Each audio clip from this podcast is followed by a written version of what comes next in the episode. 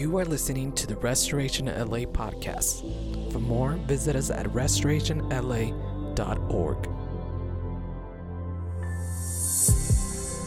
As I was praying about the message today and just over the few weeks, uh, one of the things that really came to my mind was just in our revival series about the elements of revival. I was thinking about uh, just personal encounters and then also corporate encounters of revival, and thinking about why revivals are vital um, in the church and beyond and outside of the church into the outer.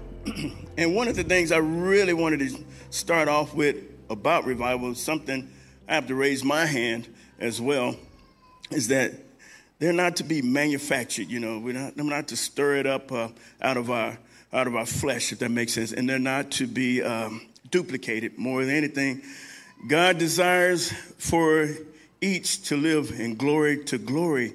And the beautiful thing about it is this: that God inhabits our praise, right? And so when we are able to walk and live in the presence of God, that we are having an opportunity to walk in some areas with God while He's continuing doing the work with us. We may look one way, and we're going to touch on that, but God is still doing a work in you. And um, I just want to give you some example of what holiness is. Holiness is the primary meaning of holy, to be separated for the work of God. And it comes from an ancient word that meant to cut or set apart when we find a garment or another piece of merchandise that is outstanding. It's like fabulous. It's like it gets your approval, right? That was a superior excellence, and we use the expression that it is a cut above, a cut above the rest. And someone approaching God may be, as we worship this morning, a spiritual condition you may feel as such, not necessarily a cut above, but you are a cut above because of Jesus. Because of, because of Jesus, you are a cut above. You know, we may approach him as if, we may feel spiritually as if filthy rags, right? I, I don't really use that, but the Lord led me to that, and I thought it was amazing that in our worship we were just singing about surrendering, acts of surrendering, um, purifying before the Lord, being pure before the Lord, and those are extremely vulnerable places to be, but necessary for each believer to enter into that place of holiness where you're actually walking out something with God that you are able to walk in His presence, walk in the Spirit, be led by the Spirit, and, and receive the benefits from God, all that He has for you in relationship with Him in union with Him.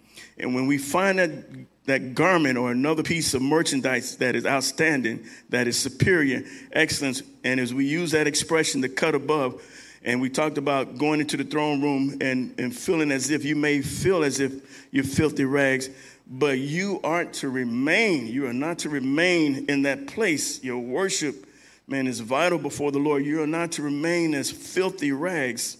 You see, our communities, our cities, our nation aren't to remain in such conditions as well. We are people led by God God's people have full access to his presence, readily and available to them. We have access to his word. Uh, and we have the ability to share that with others as well.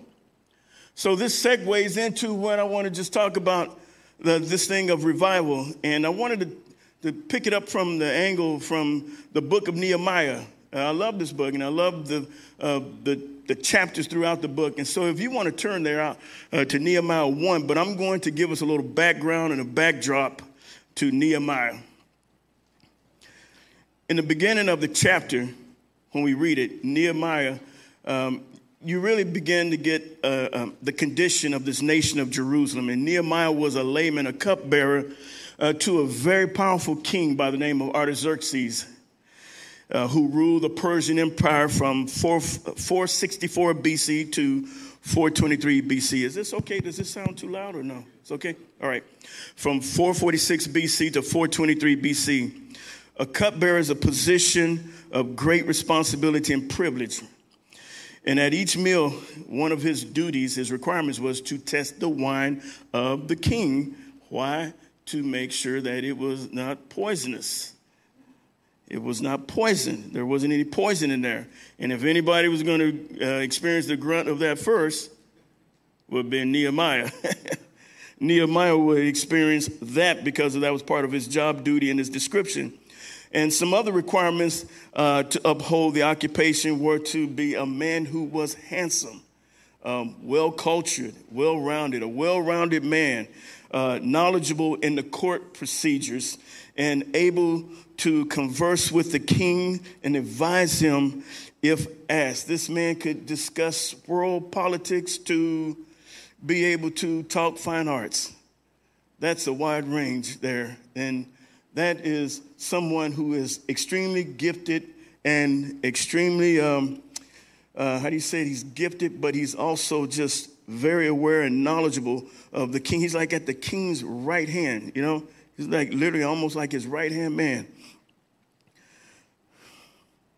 And because he had access to the king, the cupbearer was a man of great influence as well, which he can use for good or evil. And Nehemiah uh, being a Jewish descent, held such an important position in the palace speaks well of his character and his ability.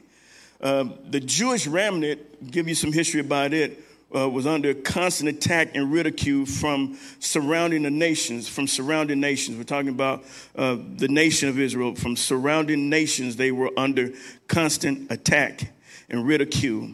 And back in 586 BC, King Nebuchadnezzar uh, led the Babylonian Empire to the city gates of, of this nation and literally annihilated and destroyed it from, from front to back. And as a result of that, the city gates were in ruins. The gates were in ruins. Uh, they also destroyed the temple as well, but the gates were in ruins. And this is basically where Nehemiah comes into the picture about the city gates. You see, city gates were a place of central activity, activity in biblical times. Uh, city gates provided divine protection. Uh, it also represented honor uh, for the surrounding nations to uh, observe your, your walls, your divine protection, right? So it was, uh, it was at the city gates. I just want to give you some background about that. The city gates where important business transactions were made, court was convened, public announcements were shared. See, in Proverbs 31 23, it describes how the elders sat at the city gates.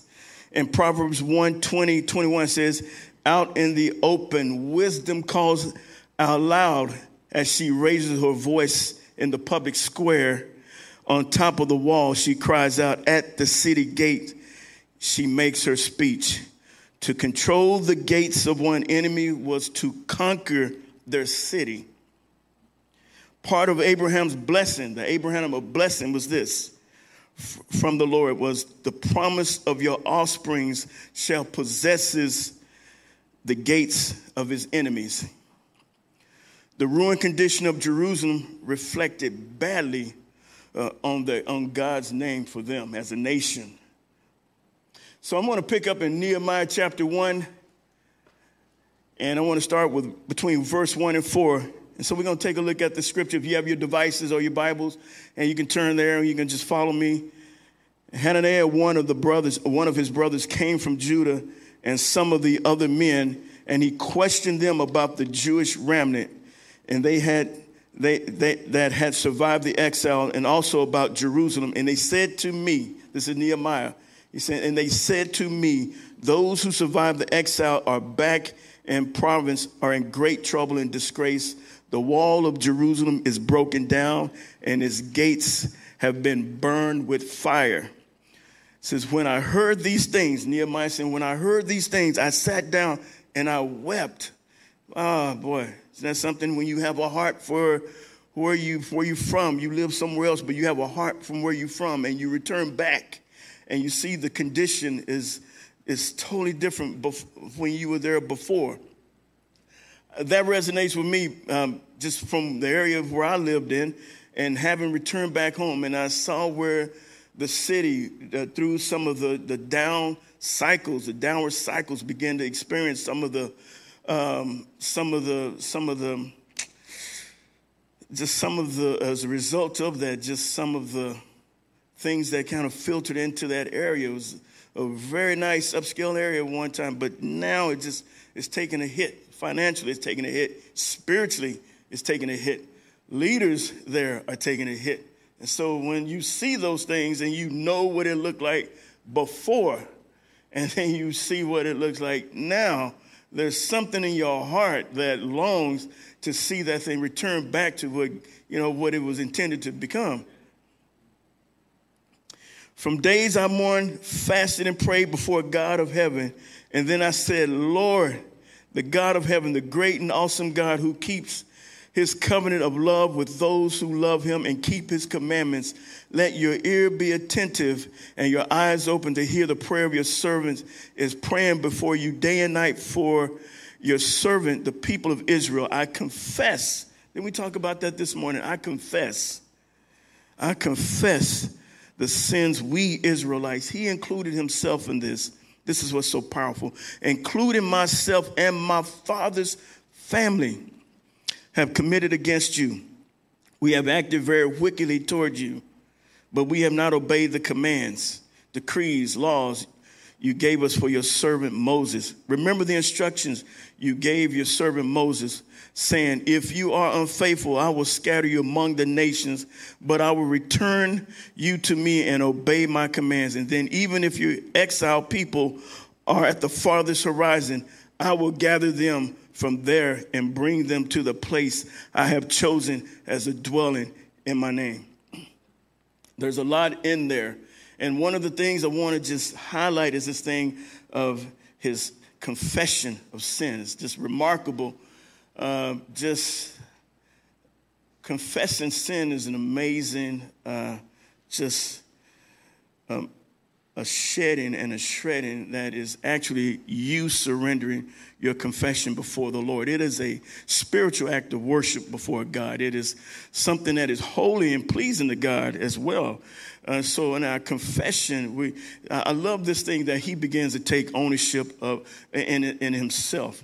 And there's a pattern in there that he takes ownership of himself and he says, and we, he didn't isolate himself and say, and they, he said, and we Israelites, we and my father's family, the sins that we have committed, he has personalized it by placing himself in that as well. And these are sins that were committed from years ago, but yet he takes ownership of it. And I just want to tell you, church, there's something about that because um, in the time we live right now, um, we really see this thing of uh, some of the, the unrest, quite a bit of the unrest in our country. And boy, and I tell you, one of the hardest things for me to uh, that I wrestle with actually is this thing of race and racism, and we've been seeing it from I think from one spectrum of it. But let me tell you, when you see it and you hear it from from within your camp of those who are you're very close to, who happen to be of African American as well, it is a heartbreaking thing hearing some of the words that are being uh, shouted out. And so the thing of confession and repentance of sin uh, is not one, it's not one way street. It, it works, it works for both. It works for everyone. Yes, and there are those who will hang on to their ideologies, their belief systems. I get it. but this thing of confessing our sins and repenting and turning back towards God and allowing God to deal with us in our impurities, as we were singing about this morning. It is a spiritual and holy act of worship before the Lord. And I just want to say this Nehemiah responds to the news that he received from his brothers to return back, to return back to his home, to restore these gates, right? And boy, did he not acknowledge the call of God at this particular time? This is uh, Here I am, Lord, send me. He is the man raising his hand for the cause. Send me. Here I am, Lord, send me. And these are the very same words that Isaiah the prophet echoed mourning the death of King Uzziah. Isaiah responded to the call by confessing his sin. Woe to me, I cried. I am ruined, a man of unclean lips and I live among people of unclean lips. That thing of living with others, that he's confessing the sins of others as well. And my eyes have seen the King, the Lord Almighty. Like Isaiah, Nehemiah confessed his own sin and also the sins of his forefathers, right? A common thread we see, we're talking about the elements of revival, and we're talking about our, we're talking about and preaching in these revival series. There's patterns of, um, I want to say in God, not necessarily formulas or methods, but just a pattern. There's a heartfelt pattern in God when we begin to confess our sins, we begin to repent, and we ask for forgiveness, and we forgive others as well. And there's a unity in God that begins to, to begins to unite. And boy, the scripture tells us about unity throughout the throughout the passages.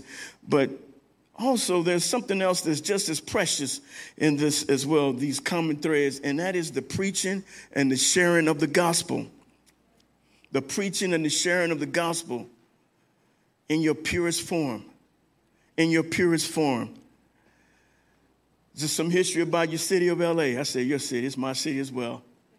Although I have Atlanta Braves, I have Atlanta, I have Atlanta Braves jersey on, but I do love this city. And I love the sports teams. I get sort of jabbed about that, but that's not true. I love the sports teams here. We're a Dodgers jersey. Okay, we got to get there. We're not there. We're not there yet. there are a bunch of hooligans. They're rowdy. They're rebel rousers. No, I'm joking. My bad. My bad. My bad. Huh? Back to Jesus, right? But that was the truth there, right? they are rowdy. huh?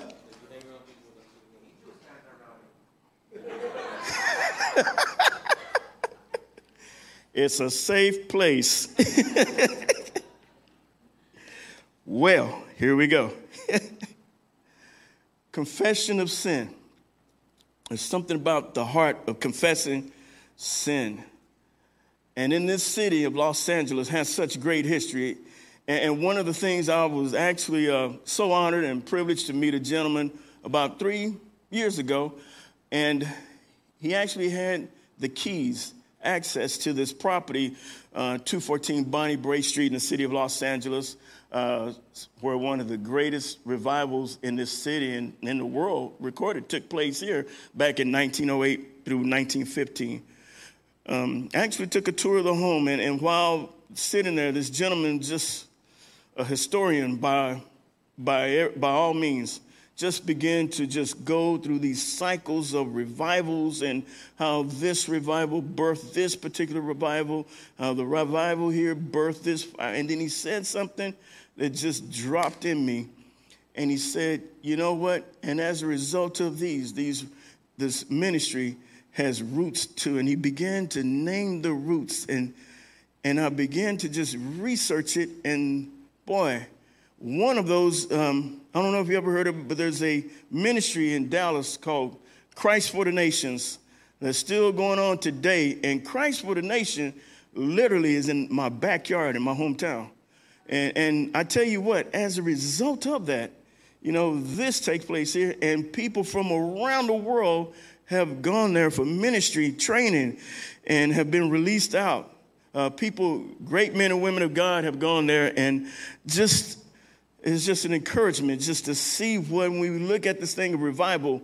Uh, we're not just talking about a holy moment that we experience, you know, on a Sunday. No, it goes far beyond that, far beyond there's roots that are being released that we're not going to be able to see as a result of the act of being obedient to what God is saying.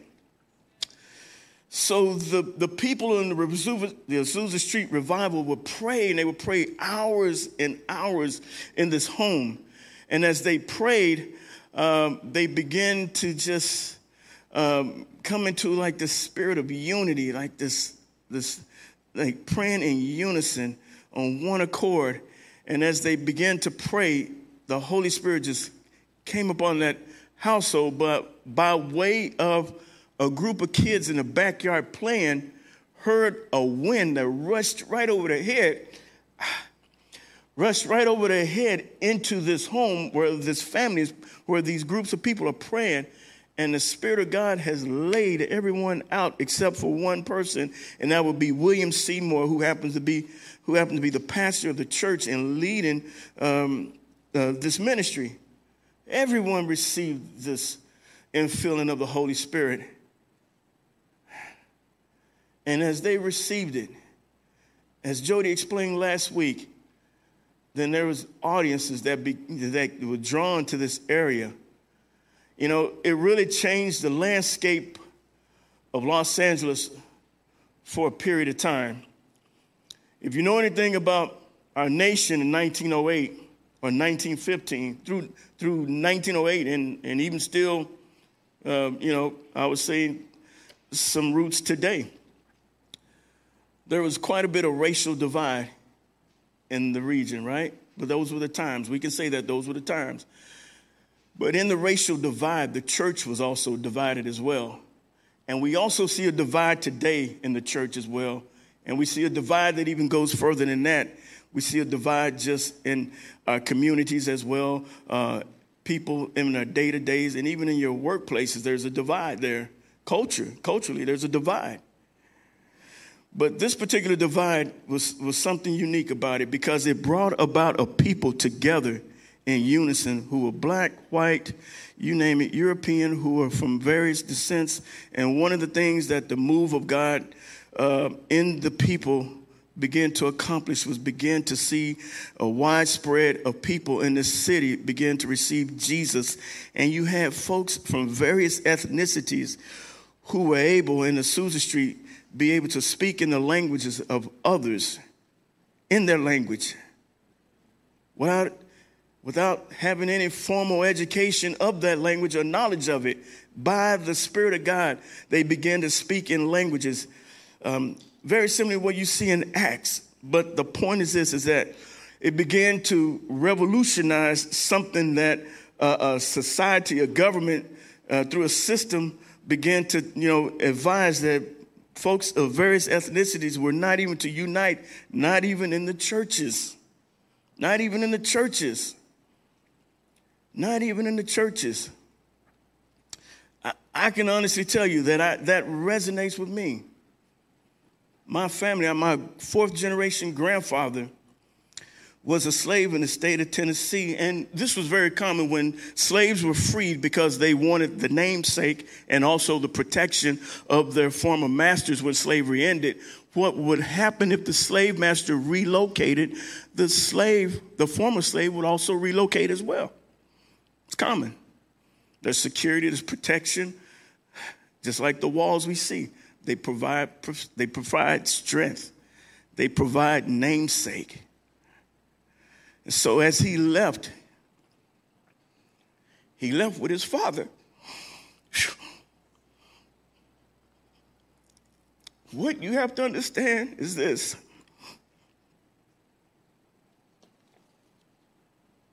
I hope this doesn't offend anyone. These aren't consensual relationships between slaves, women, and their masters. Those aren't consensual relationships. The thing about it is this that as he moved with them, thank you, sir, as he moved with them, he also planted a church in this small town in Texas. Um, he planted a church that is still there today. Amazing about it is that, like society, government, then blacks fellowship with blacks, everyone else, fellowship with everyone else. It's just how we see the pattern of what history shows us. And what we see here in this thing with the Azusa is that people from various ethnicities, races, and groups of people fellowshipped in one, in unison. That is the heart of God. That is the heart of God the people of God are far more connected. Amen. We are far more connected with one another than we realize. You see, Peter tells us that we are a royal priesthood, we are a holy nation, a holy nation, a holy race of people. And our citizenship, folks, is in heaven. Our citizenship is in heaven. You see, unity, unity just begins to just crush what the enemy is intended to do in the areas of the identity of the church and its purpose. And see, as believers, if we're not aware where God is wanting to do in us in unity by uniting us, then really we have we haven't fully tapped in. We haven't tapped in. We, we must surrender our cultural identities, things that define us as a people, your upbringing, the community. You're not who you are anymore. You are a citizen of heaven. You are of a holy race. My ethnicity, our ethnicities do not define us because we are a holy race. Amen. We're a holy people. We are royal. We are royalty. We are a people, a priesthood in the kingdom of God.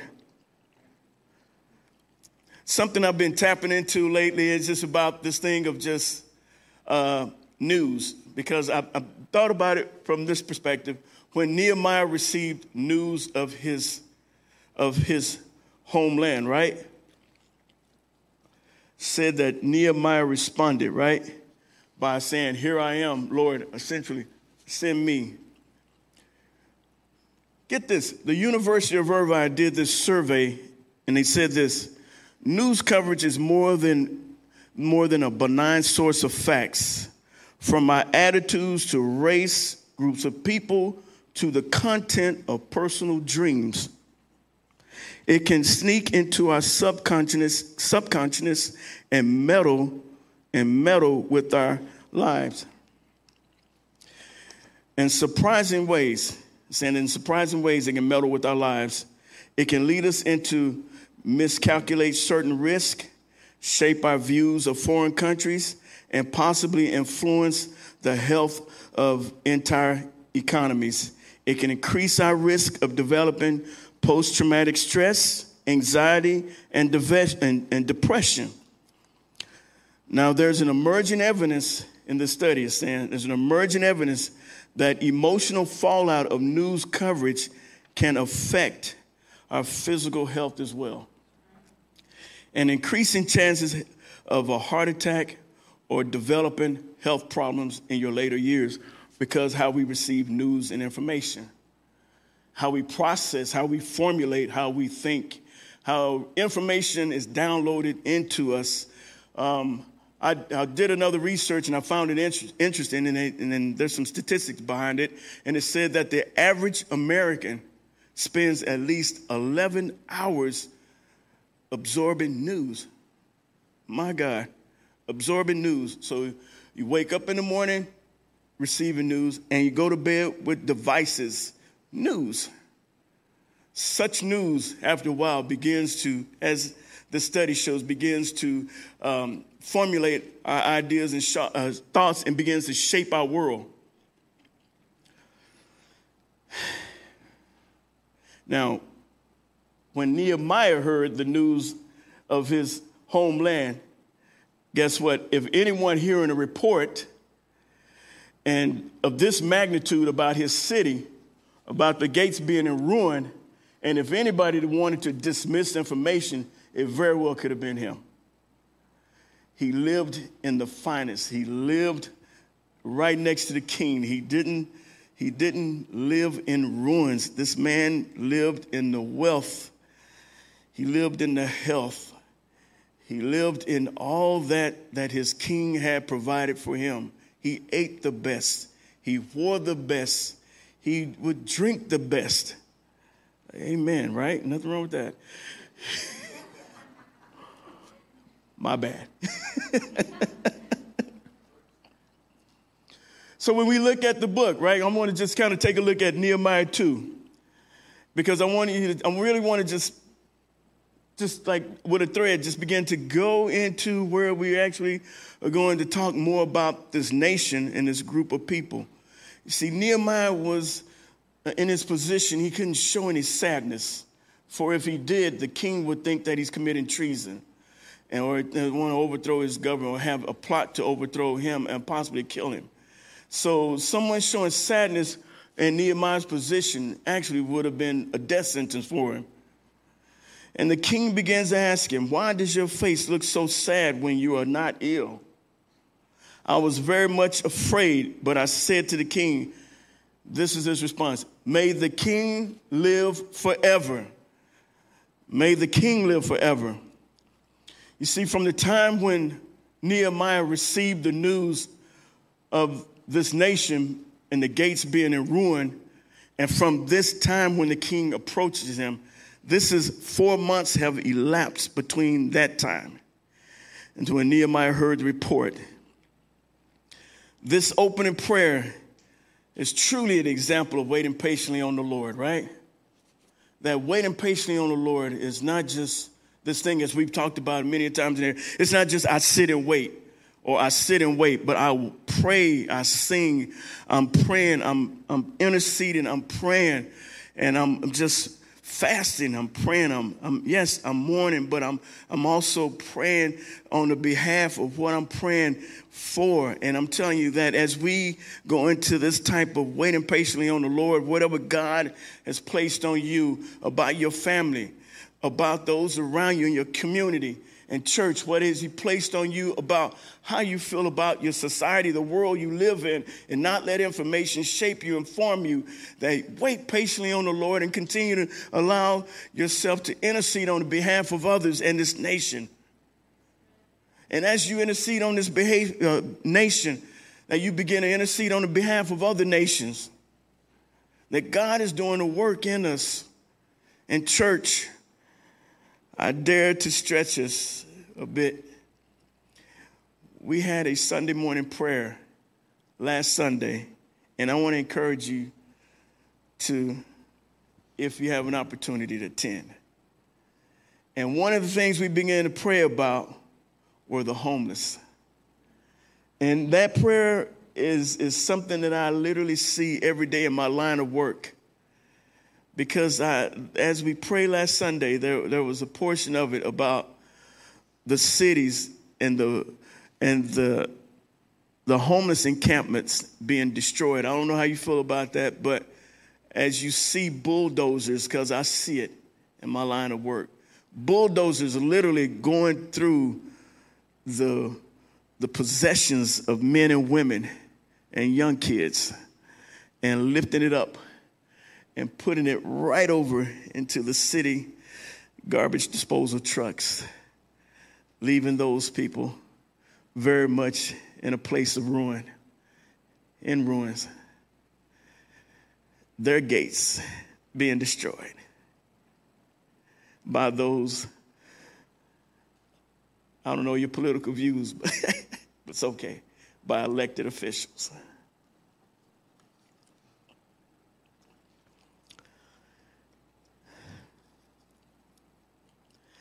You see, Nehemiah's prayer solely directed to the king, granted him success and favor. And that was his prayer that he wanted favor. He was praying for favor before he approached this king, right? And as I mentioned, Artaxerxes was a powerful man, king of Persia, and the entire world was right at his command. A man in Nehemiah's position, as I expressed earlier, if he expressed sadness, it was a death sentence for him, right? I want to say this that in his prayers, we see something that begins to take place. Prayers are able to take flight whenever God desires and will. For God, for the word of God will not return void or empty. It will set out and it will hit its target and it will accomplish what it is intended to do fervent prayers of, of men and women of God. Artaxerxes is literally, he's literally the gatekeeper to everything that Nehemiah is needing from the resources, the lumber, the timber, you name it, to provisions to walk through certain areas to, to protect his life. Xerxes is the gatekeeper to all that, the resources which funded this project of rebuilding this wall. This king begins to sign off on letters for his travel. And boy, this really just bears witness to me with the, the scripture out of Deuteronomy 28 that wherever you go, you are blessed going in and you're blessed going out. You're blessed in the city for those of you who may have some fears about traveling um, in your city of LA, in the city of LA, in our city, sorry about that, in our city of LA. If you have some fears about traveling in our cities, you're blessed going in and you're blessed going out.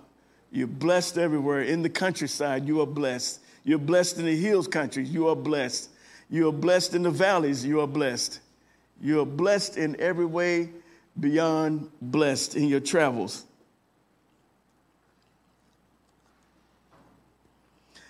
In Acts chapter 12, we see something where Peter is in prison. And we, but what really, what is really interesting about this particular passage of scripture is that Peter's in prison in Acts chapter 12, right? But it also says this that there was someone praying on his behalf. How many of you know that scripture? Are you familiar with it? That someone, that someone, a group of people were praying on his behalf. And as they prayed for him, Peter emerges from this prison cell and he happens to go to the home where the people are praying for him. I love this story because when Peter knocks on the door, right, it says that as he, uh, he, he addresses, he, he says who he is. He's Peter, right? And then immediately the folks who are praying for him think that he's a ghost. Because he should have been dead, right? They think he's a ghost. I love it. They think he's a ghost knocking on the door. Prayer is essential, folks. Prayer is the essential ingredient to unlocking doors, moving mountains, and breaking chains. How many of you need some chains broken? How many of you desire to see chains broken over your health, chains broken over your children, chains broken over your families, over your employers, chains broken? Chains broken. It is the movement of heaven, the activity of heaven while living on planet Earth. Lord, thy kingdom come. Thy kingdom come, your will be done on earth as it is in heaven. The move of God in your life. Prayer, folks, is essential. See, James says it like this. In James chapter 5, verse 16, he tells us this the prayers of the righteous are powerful and effective, right? You see, fervent prayer, if it, if it be for God's glory and presented in the name of his son, right, will accomplish great and mighty things until eternity. Fervent prayer is deep, focused, passion filled petition to God. Not necessarily long, elaborate prayers. It'll be very short and powerful prayers, right? It says, For fervent prayers would change the hearts of people, change the hearts of governments, change conditions in our cities, in our nation, change conditions um, in the world prayers of the faith from people of God will impact and spark a move of God by his people. We, what kind of people we ought to be? We ought to be a people that is holy and godly. Holiness is something attainable, it is very attainable. Church is very attainable. What are you willing to sacrifice? This isn't duty or obligation. What are you willing to present before the Lord? as a living sacrifice. What are you willing to do? Let him just just surrender. And you know what? While I have other notes and, and while I can continue on, I just want to stop right now because I really feel like it's not about the notes right now. It's, it's really about what God is wanting to do. As a matter of fact, I'm going to ask if we can have if we don't, no big deal. if We can have music if we can. If we, if we can. If not, it's okay.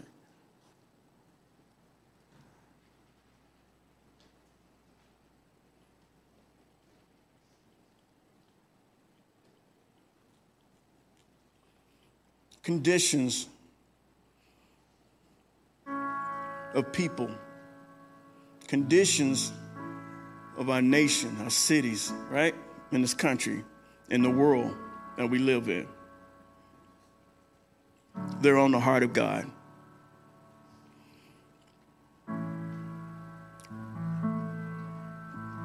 In this book, Beautiful Resistance by Jon Tyson, he says this All great revivals have taken place in times of decline.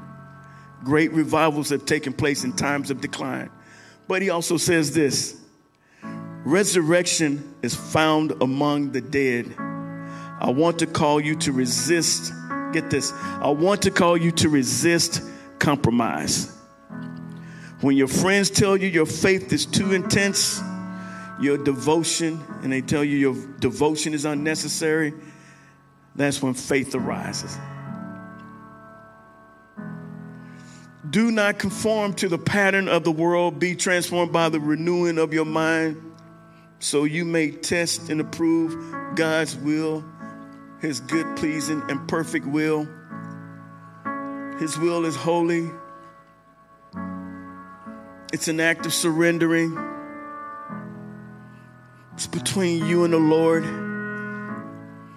But the beautiful thing about it, it involves others as well to come alongside you so you don't have to do it by yourself. And I just want to pray if you have faith to receive it. I want to pray this for some right now. And then there's something else the Lord is putting on my heart.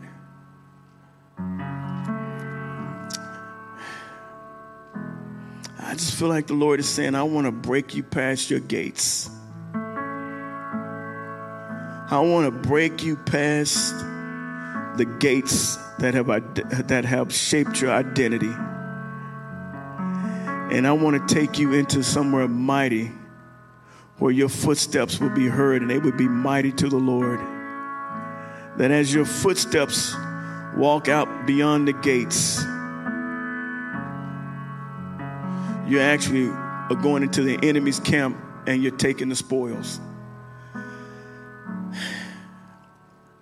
Something about taking the spoils that really resonates with me, and I love that word resonate, but it resonates with me because you may have lost something at one point in time in your life.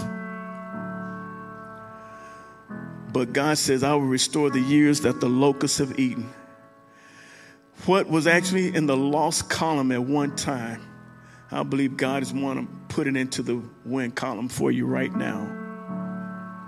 That pertaining to your health, pertaining to your life, your family, your resources, your finances.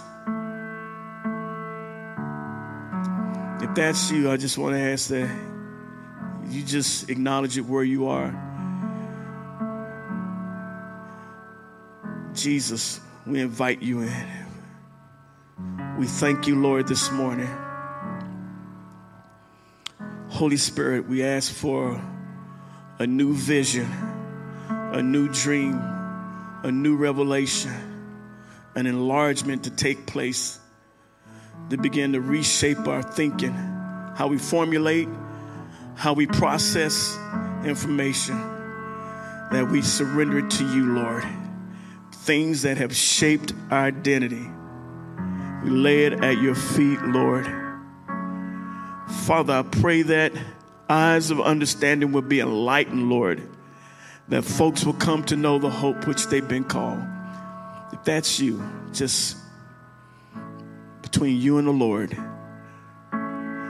the words are simply this Yes, Jesus, I surrender. I surrender. Take everything I have. My health, I place it in your hands. My mental, my physical, I place it into your hands, Lord. Have your way with me, for I desire a new identity in you. And I really just feel like the Lord is saying this. I want to I want to change mindsets about this thing of just deficit. Because worldly deficit would compared to a bank account, and, and, would, and the bank account would define one's status. And I just feel like the Lord is saying this particular word right now halt. Halt. Halt. I think the Lord is wanting to stop you right in your tracks And He's wanting to actually have you just surrender it and turn around and get a different view of Him. And know that your identity is not found in your investments, your bank accounts, your 401ks, and so forth and so on, so on, that you are a citizen of heaven. And I tell you what, all of us in here collectively will not bankrupt heaven. Lord, we surrender. We surrender all to you, all that we have, all that we have. Eyes to be open, eyes to be changed, lives be set free. Lord, I, I just thank you that your spirit is here and that you are doing a work within, that you are reshaping, that you are enlarging. Lord, I just think about um, just someone receiving a new jacket or new clothing, as we talked about this thing about a holy garment being a cut above, Lord. Father, I just thank you for a new cloak is being put on today, Lord. And I pray, Lord, that as that cloak and as your capacity as people and as your capacity as the people of God begin to grow in that cloak, that you receive another one, a larger one, that you don't remain in that cloak that you've outgrown. And I pray that capacity is stretched and is enlarged in Jesus' name.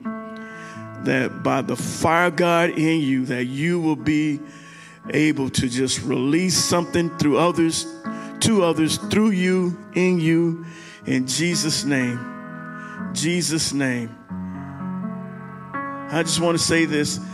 Um, if you want prayer and you want to you want extended prayer, please feel free to do so. And I would just ask if um, if some leaders will be available, and if you desire, if you d- decide you want prayer in a specific area, I want to ask you to please come down front. But I want to say thank you, everyone. You've been great this morning. God is good. Yeah? All the time? God is good. Amen, amen, amen. Church, be blessed. Know that God desires, He desires your affections. And know this is that just the scripture just says that God be for you, who can be against you, man? Just think about that. The Lord be for you, who can be against you? Jesus' name, amen.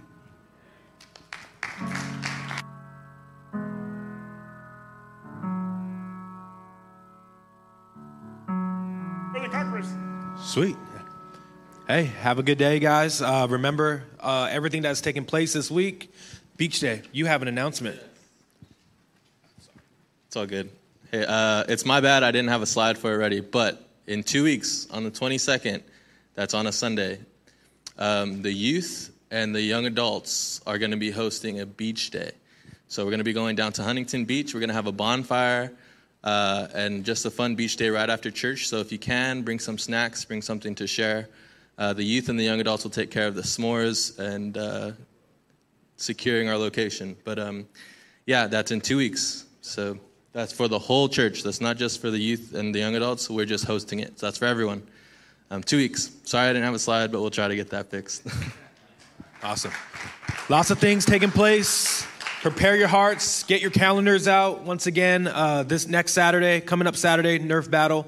I didn't say where. It's going to be at the park on 3rd Street, uh, aka the Duck Pond on Belvedere Park. On the north side, we're going to set up and we're going to have uh, some fun. Awesome. Uh, take a look at uh, social media, Instagram, websites, has all the information of what we're doing in the life of our church. Have a great uh, Sunday and a great week. We love you guys. Thank you. Bye bye.